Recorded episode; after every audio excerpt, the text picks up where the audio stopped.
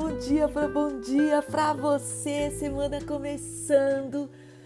Já passaram-se aí seis meses. Hoje é dia 1 de junho de 2020. Estamos ainda na quarentena, uma pandemia sem fim, me parece, mas, porém, sempre tem dias bons e dias ruins. O importante é a gente manter a paciência e inteligência emocional, não é verdade? Bom, a gente vai continuar aqui nesse episódio com o, os fatos, né? Os acontecimentos, o conhecimento sobre inteligência emocional. E a gente vem falando muito sobre as emoções, sobre a amígdala, o córtex pré-frontal. E hoje, continuando, eu quero falar com você sobre o autodomínio. E se você gostar desse episódio, compartilhe, anote, co compre um caderninho para você começar a anotar esse aprendizado. É um aprendizado profundo, porém é, é em áudio, né? Então você pode estudar ele, porque é tudo que eu estudo todos os dias. Bom, autodomínio. O autodomínio é a base da nossa consciência e dos nossos estados interiores e da nossa gestão desses estados. Esses domínios de habilidade, eles são os elementos que fazem de você um executante individual extraordinário em qualquer área de desempenho. Se você tiver esse domínio nos negócios ou na vida individual, uma pessoa notável ou uma estrela solitária, você vai estar bem. E essa é uma competência de gerenciamento de emoções, motivação e que é concentrada para atingir metas, adaptabilidade e iniciativa, que são baseadas na autogestão emocional. E saiba você que a área neural essencial para essa autogestão, autorregulação e autodomínio é o nosso córtex pré-frontal que é aqui na frente, na nossa testa, que é num sentido bem amplo, um, como a gente chama ele de bom patrão do cérebro, porque ele nos orienta no melhor de nós. É a zona dorso-lateral da área pré-frontal. É o lugar do controle cognitivo. E ele regula a sua atenção, a sua tomada de decisões, e a ação voluntária, como raciocínio e a flexibilidade na resposta, quando você vai responder alguma coisa para as pessoas. É do seu córtex pré-frontal que sai. E também esse autodomínio, ele tem uma ligação direta com a amígdala. Por quê? Porque a amígdala é um ponto de disparo no seu cérebro da sua angústia, da sua raiva, do seu impulso, do seu medo e assim por diante. É ela que impulsiona o seu, o, o seu cérebro. Então, quando esse circuito da amígdala com seu córtex, é, quando a amígdala, na verdade, assume o comando, ela passa a atuar como um mau patrão, tá? E te leva a empreender ações de que você pode se arrepender depois, hein? Então, toma cuidado com a amígdala, tá? E a interação entre a amígdala, essas duas áreas neurais, elas criam uma rodovia neural, que quando elas estão em equilíbrio, é a base para você ter o autodomínio que a gente está falando aqui. Então você precisa ter a base, que é a amígdala, e o seu neocórtex pré-frontal em sintonia. Desculpa. É, geralmente a gente não pode determinar quais as emoções que a gente vai sentir ou quando vamos senti-las e nem que ferramentas é, quão forte elas virão. A gente não, não consegue é, determinar isso. É, por quê? Porque elas vêm espontaneamente. É a amígdala, ela vem quando você estoura, explode e também vem de outras áreas subcorticais que a gente chama. E o nosso ponto de escolha de tudo isso é quando a gente sente é, uma determinada maneira de controlar essa amígdala. E como a gente faz, então, para conseguir esse controle, esse autodomínio? Como a gente se expressa para ter esse autodomínio, autocontrole? Bom, se seu córtex pré-frontal tem seus circuitos que inibem a todo vapor a amígdala, você pode ser capaz de ter um ponto de decisão que vai tornar você mais hábil na orientação de como agir ou como reagir.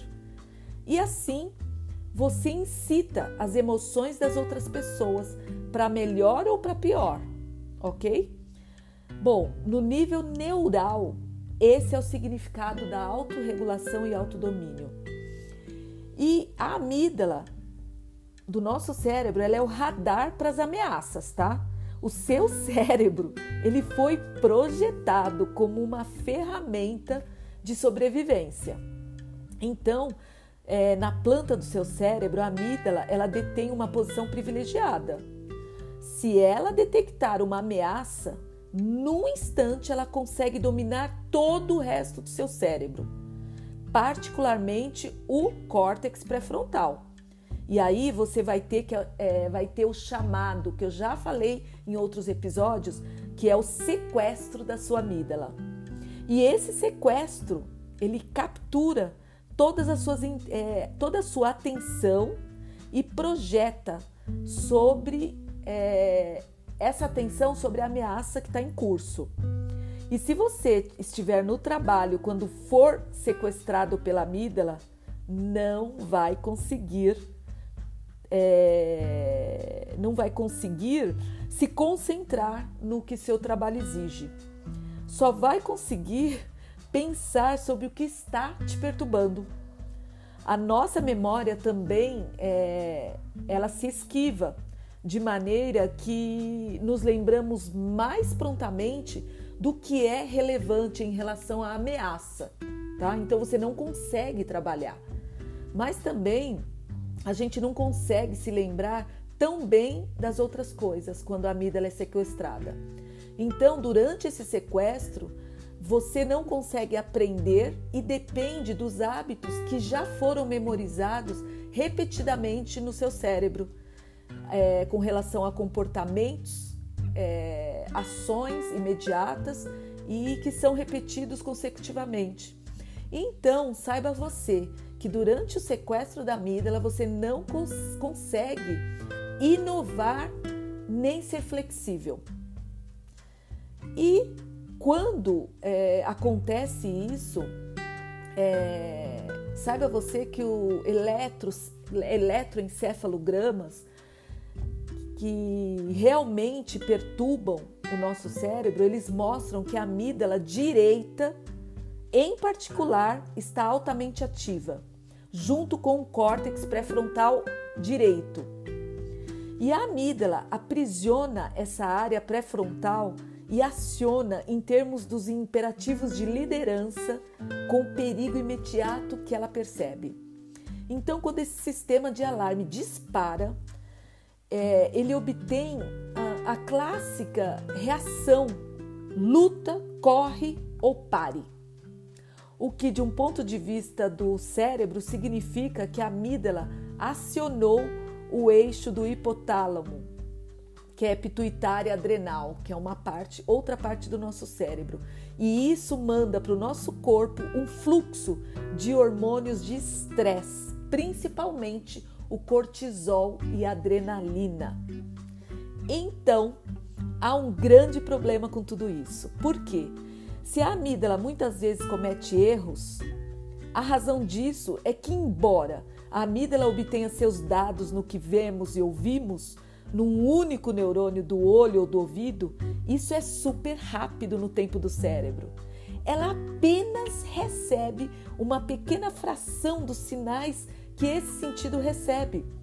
Então, a maioria vai para outras partes do cérebro que demoram mais tempo para analisar essas suas reações de raiva, o ímpeto de reagir, de correr ou ficar parado.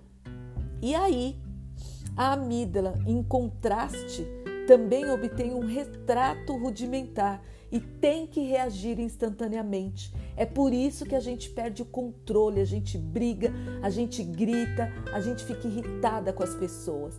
É isso que acontece no seu cérebro.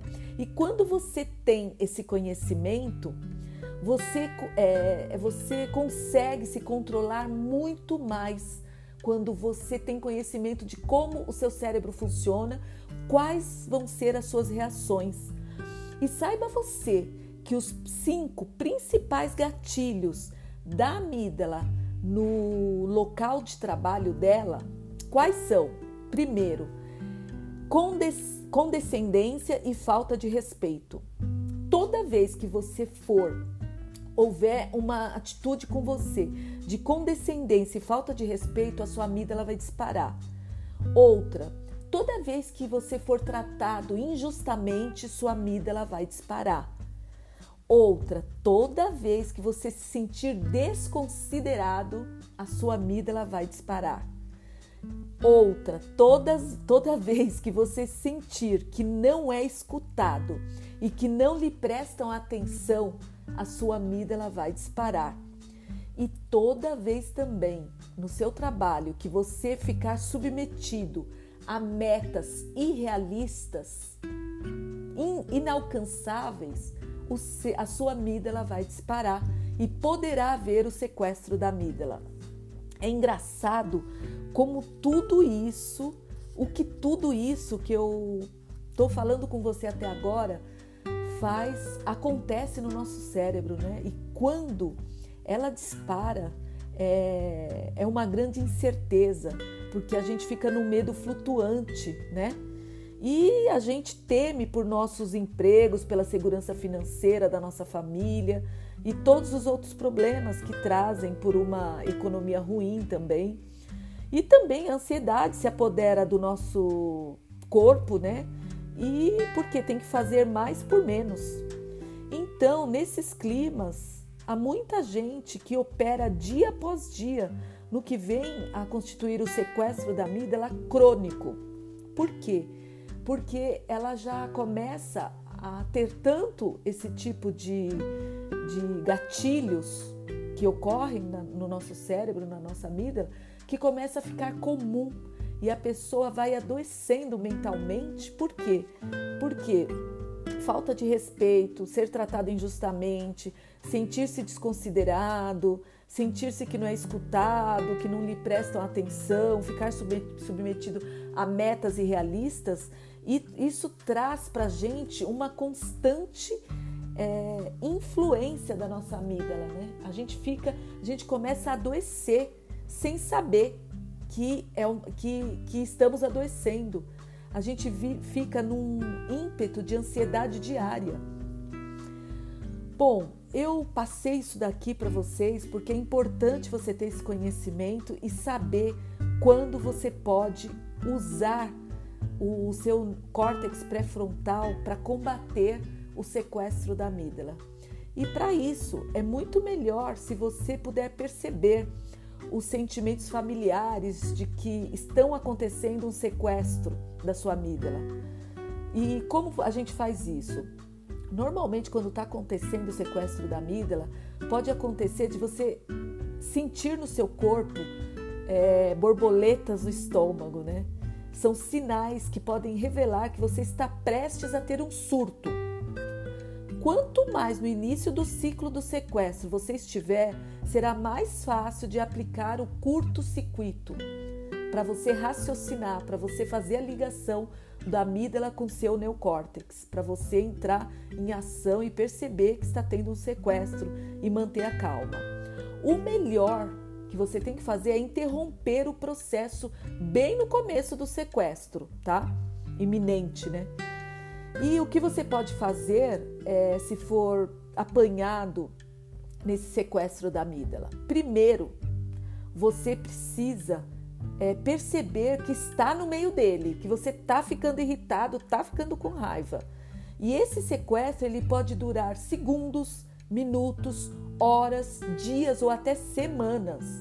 Para algumas pessoas, o sequestro pode ser pode parecer ser o normal, mas não é. Pessoas que se habituaram a estar sempre com raiva ou sempre receosas, impacientes, são pessoas que estão num sequestro de amígdala constante. E isso é, pode ter desdobramentos clínicos, como distúrbio de ansiedade, depressão, transtorno de estresse pós-traumático e bipolaridade, o que é uma lamentável doença da amígdala, induzida por uma experiência traumática que a amígdala muda para um modo, um modo pavio curto que a gente fala, é, instantaneamente extremo. Saiba você que há muitas maneiras de sair de um sequestro se você conseguir perceber que foi apanhado logo no começo. E se você tiver a intenção de se acalmar, claro, porque se você com todo esse conhecimento não quiser se acalmar, você não vai, não adianta, você não vai conseguir, porque é muito rápido. E saiba você que uma das maneiras de você se acalmar é você ter uma abordagem cognitiva. Primeiro, se convença a sair desse sequestro, dessa raiva pondere consigo mesmo e desafie o que está dizendo a si mesmo durante o sequestro. Por exemplo, esse cara que me insultou, que me desrespeitou, ele não é um filho da mãe. Ele já foi muitas vezes muito legal comigo. Eu consigo me lembrar de pormenores que de fato ele foi muito sensato e até gentil. E talvez eu lhe deva dar outra chance. Quando você começa a refletir sobre as coisas boas que aquela pessoa já te fez, você vai cortando com isso a, o sequestro da amígdala. Ou você também, você pode usar de alguma empatia e se imaginar na posição dessa pessoa. Isso vai funcionar nessa ocasião é, muito como um gatilho do sequestro que foi algo que alguém nos fez ou nos disse. Então você pode pensar: nossa, se eu estivesse no lugar dessa pessoa, como eu estaria reagindo? Eu acho que eu faria como ele. Então eu preciso ter paciência, porque eu não gostaria que me tratassem assim. É esse tipo de raciocínio que você precisa ter nos momentos do sequestro da amígdala. Você pode ter um pensamento de empatia.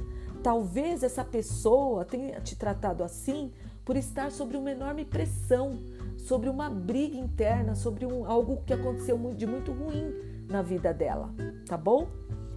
E além dessas intervenções cognitivas que eu acabei de descrever para você, também há uma intervenção biológica que você pode praticar. Então, quais são elas? Você pode usar um método como a meditação, que eu já falei aqui, o relaxamento também para tranquilizar o seu corpo. Mas há uma técnica de relaxamento ou meditação funcional hum, que melhora muito quando você pratica todos os dias, que é o mindfulness, que é, é preferencialmente ficar 10 minutos meditando todos os dias.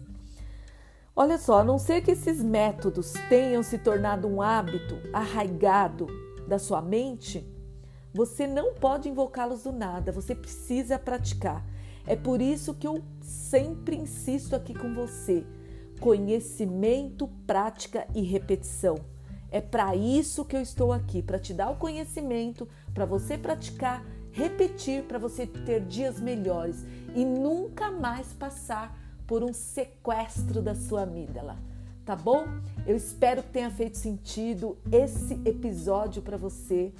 Eu vou ser sincera com vocês, eu já tive muito sequestro da amígdala na minha adolescência e que não me fez bem, me fez muito mal. E hoje eu percebo que quando eu fico nervosa, eu sempre procuro olhar o outro lado, que é para melhorar e não ficar irritada, porque eu sei que toda vez que eu fico irritada, o cortisol e a adrenalina vai pela minha corrente sanguínea e possivelmente um futuro câncer, dor de cabeça e mal-estar pode se acometer de mim. Então eu peço que você pratique, que você faça o mesmo, tá bom? Se você gostou desse episódio, meu pedido é compartilhe Compartilhe, compartilhe. É um episódio da ciência, da inteligência emocional. Nada foi tirado da minha cabeça. É tudo estudo, leitura de livros, treinamentos. Então você também está aqui para conhecer tu, todo, para ter conhecimento de todo esse aprendizado. Fica aqui meu grande beijo, uma semana iluminada para você.